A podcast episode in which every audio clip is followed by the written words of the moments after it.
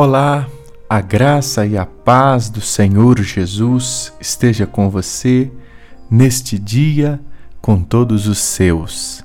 Que alegria ter você aqui conosco neste primeiro dia do Promessas e Palavras. Nos próximos 25 dias, nós queremos multiplicar esperança. Nós queremos juntos buscar na Palavra de Deus as promessas do Senhor para nós neste tempo tão precioso. Quantas promessas tem a palavra de Deus para nós? Seria difícil falar em números, mas a verdade é que em todos os livros nós encontramos promessas que enchem o nosso coração de esperança no Senhor Jesus. A Bíblia é o livro das promessas. Então, nos próximos 25 dias, quero compartilhar com você promessas do Senhor. E queremos começar muito bem nesta promessa de 1 João, capítulo 2, versículo 25. E esta é a promessa que ele nos fez: a vida eterna.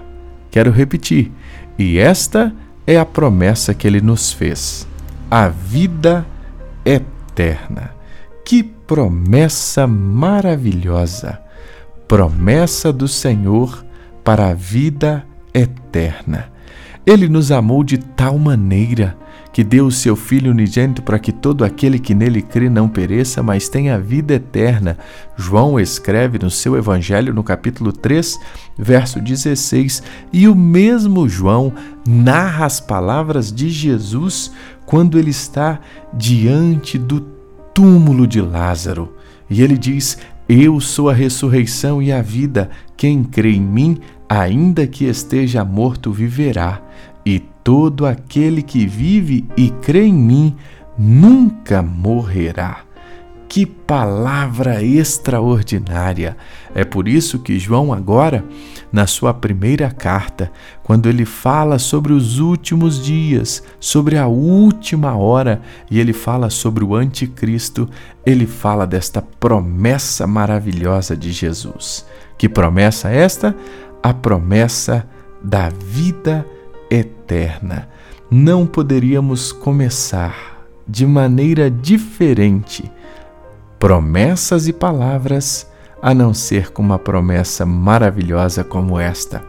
A promessa que passaremos a eternidade com o Senhor Jesus.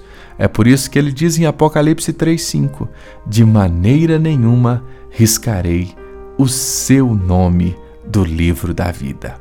Que o Senhor te abençoe neste dia, que ele te dê um dia cheio de paz.